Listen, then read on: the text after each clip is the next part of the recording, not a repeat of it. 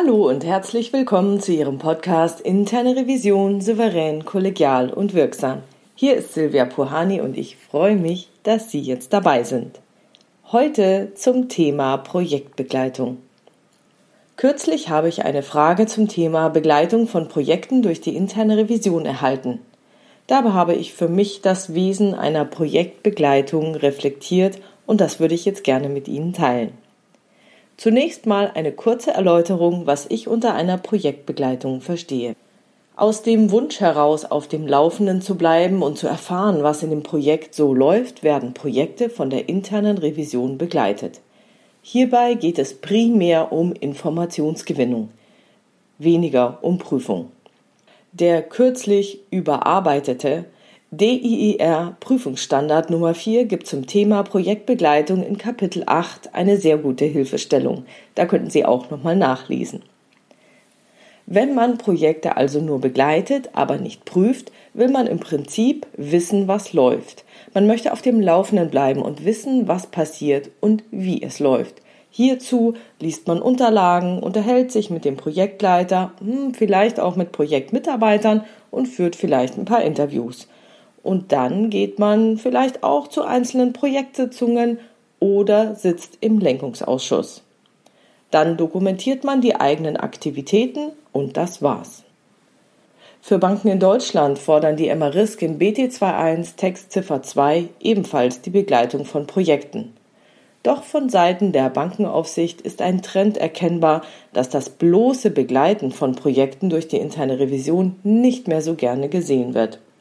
Es werden zunehmend Projektprüfungen gewünscht.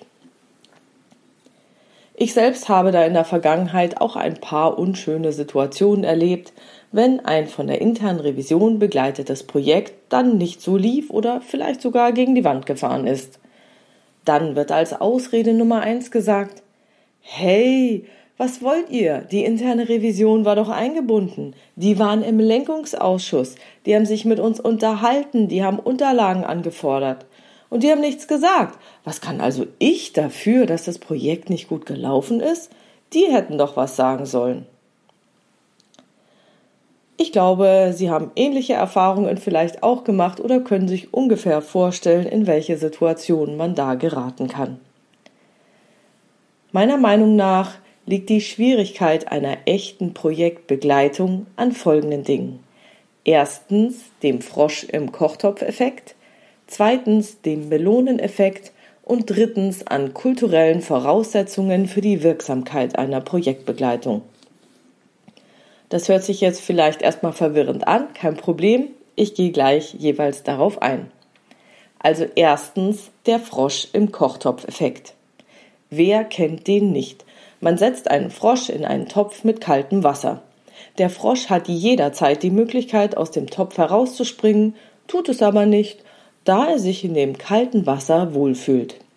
Wird der Topf nun langsam erhitzt, steigt die Wassertemperatur nach und nach an. Wenn die Temperatur nur langsam ansteigt, führt dies dazu, dass der Frosch im Topf sitzen bleibt, bis das Wasser kocht und er stirbt. Der Frosch kann also diesen Zeitpunkt, ab wann das Wasser also jetzt wirklich, wirklich zu heiß ist, anscheinend nicht so richtig wahrnehmen oder auch nicht rechtzeitig nutzen, um sein Leben zu retten. So ähnlich kommt es mir auch bei einer Projektbegleitung vor. Das Projekt läuft, aber vielleicht nicht ganz so toll wie geplant. Der Projektleiter kann alle auftretenden Schwierigkeiten wunderbar erläutern. Alle Abweichungen werden nachvollziehbar dargestellt. Es ist eine Ansammlung von Kleinigkeiten. Der eine Projektmitarbeiter erhält von seinem Chef in der Linie einen Zusatzauftrag und hat weniger Zeit für das Projekt. Ein anderer Projektmitarbeiter wird krank. Der externe Anbieter kann nicht rechtzeitig liefern, es fehlt in irgendeiner Linienfunktion ein Ansprechpartner und der Lenkungsausschuss möchte vor einer Entscheidung vielleicht erst noch eine weitere Analyse haben und fordert noch zusätzliche Aktivitäten und so weiter und so weiter. Und wenn man in so einem Lenkungsausschuss sitzt, egal ob in der Rolle der internen Revision oder der eines Fachbereichs, dann ist es so, als wenn man dieser Frosch ist, der in dem Kochtopf sitzt. Die vielen kleinen Probleme klingen häufig unbedeutend, summieren oder potenzieren sich aber und auf einmal Ehe man es sich versieht, ist es zu spät. Das heißt, man verpasst sehr leicht den passenden Einstiegspunkt. Ich glaube, dass es sehr geschickt wäre, vorab Kriterien festzulegen, ab wann man tiefer einsteigt, beziehungsweise wann man von einer reinen Projektbegleitung in eine Projektprüfung umschwenkt und die Prüfungshandlungen intensiviert. Ähnlich der Definition of Done in agilen Vorgehensweisen müsste man hier also eine Definition of Entry oder Definition of Audit Deep Dive oder irgendwie sowas festlegen. Wie die allerdings konkret aussehen könnte, da bin ich mir noch unschlüssig. Schließlich hängt es ja immer vom konkreten Projekt und dem Kontext ab. Eine Projektbegleitung ist also nur dann wirksam möglich, wenn sich die interne Revision vor dem Frosch im Kochtopf-Effekt schützt, indem sie vorab harte Kriterien definiert, ab wann sie in eine echte Projektprüfung einsteigt. Das war's aber noch nicht. Es gibt ja noch das nächste Problem, nämlich zweitens den Meloneneffekt. Den sogenannten Meloneneffekt habe ich im klassischen Projektmanagement nach dem Wasserfallmodell, das heißt einem Projekt mit einer inneren Hierarchie kennengelernt und erlebt. Es handelt sich hierbei um das Bild einer Wassermelone. Die ist ja innen rot, am Rand gelb und außen grün. Und auch die Farbanteile sind sehr interessant. Da ist viel Rot in der Mitte, ganz wenig Gelb und außen eine ganz dünne grüne Schicht. Und genau dieses Bild trifft häufig auch auf Projekte nach dem Wasserfallmodell zu. Projektmitarbeiter, die tief in einem Projekt stecken, melden den Status rot nach oben zu ihrem Teilprojektleiter. Sie besprechen dort mit ihm den aktuellen Status des Projektes. Meist wird dann die Frage gestellt, hm, könnte es vielleicht doch noch, vielleicht auch mit viel Glück klappen? Der Kollege könnte ja morgen gesund werden, wir wissen es nicht. Wenn hier nur ein Hauch einer Chance besteht, dass es noch klappen könnte, meldet der Teilprojektleiter den Status gelb nach oben zum Projektleiter. Es könnte ja schließlich noch klappen. Weshalb sich die Schelte abholen, wenn es noch klappen könnte? Wenn dann der Projektleiter die Dokumentation für den Lenkungsausschuss erstellt oder die Unterlagen für die nächste Sitzung vorbereitet, dann fragt er den Teilprojektleiter: Hey, du hast den Status gelb gemeldet. Wie kann das sein? Was ist da los? Hast du dich nicht ordentlich um das Teilprojekt gekümmert? Und schon ist der Teilprojektleiter animiert, den Status des Projektes so darzustellen, naja, sagen wir mal, dass es sich eher gelb-grün anhört. Auch um sich selbst nicht in die Schusslinie zu bringen, wird die Wahrscheinlichkeit des Gelingens wieder etwas besser dargestellt. Der Projektleiter will auch schon aus Eigeninteresse und vielleicht auch ganz unbewusst lieber grün als gelb hören und wir wissen ja, dass wir genau das sehen und hören, worauf wir uns fokussieren. Folglich hört der Projektleiter vielleicht auch die grünen Komponenten stärker und meldet schließlich grün in seiner Dokumentation und vertritt das auch im Lenkungsausschuss. Es hört sich doch alles so an, als ob es noch gut klappen könnte. Das heißt, der Lenkungsausschuss und damit auch die interne Revision erhalten Projektunterlagen, die eine bessere Situation dokumentieren, als sie in der Realität vorliegt. Wenn sich dann die interne Revision bei der Projektbegleitung also ausschließlich auf die Sitzungsunterlagen verlässt oder im Lenkungsausschuss sitzt, sieht sie die Melone von außen. Sie erfährt nur das Grüne. Sie sieht die äußere Fassade, die Show, die das Projekt nach außen errichtet, um intern in Ruhe arbeiten zu können. Denn alle Beteiligten wissen, wenn sie keine gute Show produzieren und liefern, kommen Fragen, die beantwortet werden müssen. Dann interessiert sich vielleicht der Teilprojektleiter stärker für die Projektmitarbeiter, der Projektleiter stärker für das Teilprojekt, vielleicht mischt sich auch der Lenkungsausschuss ein oder Gott bewahre, kommt eine Revisionsprüfung. Und das kostet alle Projektbeteiligten wertvolle Zeit, die dann nicht mehr in die eigentliche Arbeit gesteckt werden kann. Wir sollten als interne Revision daher den Beteiligten gegenüber keine Böswilligkeit unterstellen. Viele dieser Prozesse haben auch eine unbewusste Komponente, die maßgeblich von dem beeinflusst wird, was üblicherweise passiert, wenn es nicht so läuft wie geplant. Und außerdem kennt es doch auch jeder von uns, wenn wir selbst was prüfen und nach dem Stand der Prüfung gefragt werden.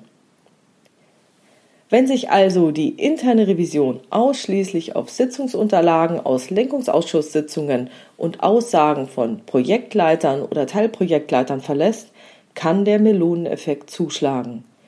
Dann erkennt die interne Revision nicht oder nicht früh genug, ob Probleme bestehen. Dann kommen noch drittens die kulturellen Voraussetzungen hinzu, damit eine Projektleitung wirksam sein kann.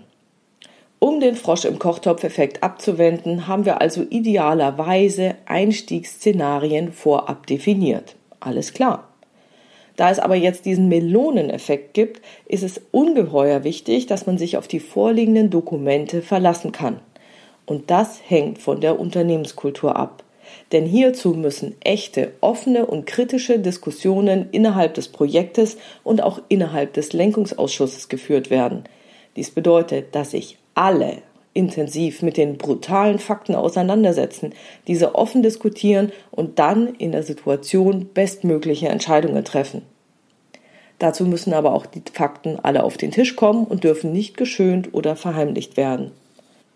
Und damit alle Fakten tatsächlich ungeschönt und offen auf den Tisch kommen, hängt das maßgeblich von der Unternehmenskultur und der Haltung des Lenkungsausschusses aller Führungskräfte der Projektleiter und Teilprojektleiter ab. Da dürfen keine Schuldzuweisungen kommen. Haltungen zum Beispiel wie das nicht sein kann, was nicht sein darf, sind vollkommen kontraproduktiv. Stattdessen sollte Führung über gute, interessierte Fragen erfolgen. Es sollten engagierte Dialoge und Debatten auf der Sachebene geführt werden. Zwang, Nötigung oder Schuldzuschreibungen sind unbedingt zu vermeiden. Denn die Beziehungsebene ist bei allen sachlichen Auseinandersetzungen unbedingt intakt zu halten. Unterstützt also die Unternehmenskultur solch offene Diskussionen, ist die Gefahr relativ gering, dass man bei einer Projektbegleitung dem Meloneneffekt zum Opfer fällt. Dann kann man so eine Projektbegleitung wirklich gut machen. Sollte die Unternehmenskultur jedoch solche offenen Diskussionen nicht unterstützen, ist die Gefahr sehr, sehr groß, dem Meloneneffekt zum Opfer zu fallen. Bei so einer Unternehmenskultur nützt auch das schönste Konzept einer Projektbegleitung oder diese Definition of Entry oder Definition of Audit Deep Dive überhaupt nichts. Hier kann man sich nämlich weder auf die Projektunterlagen noch auf Interviews mit Projektleitern noch auf einen offenen und ehrlichen Austausch im Lenkungsausschuss verlassen. In solchen Fällen ist es als interne Revision deutlich effektiver, Schwerpunkte auf einzelne Projekte zu setzen und für diese Projektprüfungen durchzuführen. Naja, da die Bankenaufsicht nun vermehrt solche Projektprüfungen einfordert und ich sicher bin, dass die internen Revisionen keine schlechte Arbeit leisten, könnte man Rückschlüsse ziehen, was für eine Unternehmenskultur in den Banken wohl vorherrscht. Doch das ist nicht das Thema. Das Fazit zur Projektbegleitung ist, wenn man es genau wissen will, sollte man prüfen. Wenn man nur Informationen sammelt, um alles mitzubekommen, läuft man Gefahr, sich auf unvollständige oder geschönte Informationen zu verlassen. Und da sollten Sie Ihre Unternehmenskultur für sich reflektieren. Wenn Sie den Eindruck haben, dass Sie sich auf die Unterlagen nicht verlassen können und auch in den Lenkungsausschusssitzungen keine kritischen Diskussionen geführt werden, oder Schuldzuweisungen an der Tagesordnung sind, dann sollten Sie möglichst auf Projektbegleitungen verzichten oder sie sehr, sehr stark einschränken. Wenn aber in Ihren Unterlagen alles steht, echte Diskussionen geführt werden und Sie eine Unternehmenskultur der Wertschätzung wahrnehmen, dann macht ein Konzept zur Projektbegleitung tatsächlich Sinn. Im Zweifel sollten Sie überlegen, ob Sie, da Sie als Revision ja nicht operativ tätig sein wollen, nicht Schwerpunkte setzen, das heißt die wichtigsten Projekte auswählen und diese dann prüfen. Und das war es heute schon wieder mit dem Thema Projektbegleitung. Wenn Sie eine Fragestellung haben, die Sie in diesem Podcast gerne beantwortet hätten, schreiben Sie mir diese doch gerne entweder per Mail an info@puhani.com oder Sie nutzen eines der Kontaktformulare auf meiner Webpage www.puhani.com. Dort habe ich eine offene, aber auch eine anonyme Variante für Sie vorbereitet. Und die Fragen greife ich dann gerne in weiteren Podcasts auf. Wenn es Ihnen gefallen hat, erzählen Sie Ihren Revisionskollegen gerne von diesem Podcast und auch vielen, vielen Dank für alle, die mir ihre Kommentare schreiben, Rückmeldungen geben oder sogar auch den Podcast bewerten auf iTunes. Bleiben Sie dran und hören Sie gerne wieder rein in Ihren Podcast Interne Revision souverän, kollegial und wirksam. Mein Name ist Silvia Puhani und ich wünsche Ihnen erfolgreiche Prüfungsprozesse.